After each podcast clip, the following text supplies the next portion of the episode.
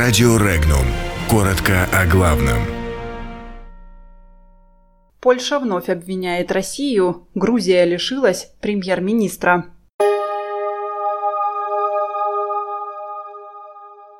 Польша сыплет обвинениями в адрес России. Премьер-министр Грузии покинул пост. Американский газ для Киева оказался российским. Стало известно о жертве урагана на Багамах. На Нижегородском заводе до сих пор не обезвредили бомбы. Ответственность за неполучение Польши послевоенных немецких репараций лежит на России. Об этом заявил министр национальной обороны Польши Мариуш Блащак. По его мнению, Россия приняла соответствующее решение, а Польша при этом не была суверенна. Вопрос с выплатой Германии репараций за ущерб во Второй мировой войне еще не закрыт, подчеркнул он.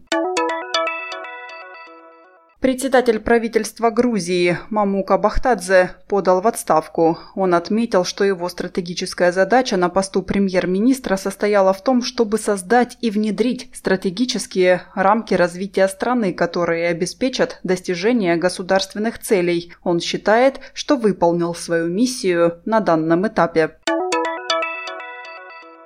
На Украине эксперты обсуждают церемонию подписания соглашения о сотрудничестве в газовой сфере между Польшей, Украиной и США. Отмечается, что документ о поставках газа заключила не государственная компания «Нафтогаз Украины», а частная. Вторым недоразумением является коммерческая тайна цены американского газа, который Украина будет покупать через Польшу. Третьим недоразумением является сама формулировка «американский газ для Украины» Украины, хотя, согласно логистике и маршрутов доставки газа, американский газ будет физически на 100% российским, который поставляется через польско-российский газопровод Ямал-Европа.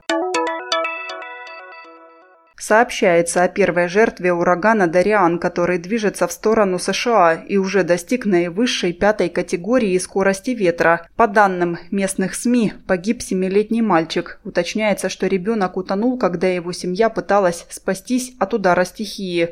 При этом его сестра до сих пор не найдена. Завод «Кристалл» в Дзержинске, Нижегородской области, где в июне текущего года прогремели взрывы, обязали за пару месяцев устранить последствия чрезвычайной ситуации. Дзержинский городской суд Нижегородской области удовлетворил соответствующий иск прокурора, в котором отмечалось, что несмотря на то, что уже прошло три месяца, обезвреживание не разорвавшихся авиабомб и транспортировка взрывчатых материалов с опасных территорий не осуществлены. Вердикт пока не вступил в закон законную силу. Подробности читайте на сайте Regnum.ru.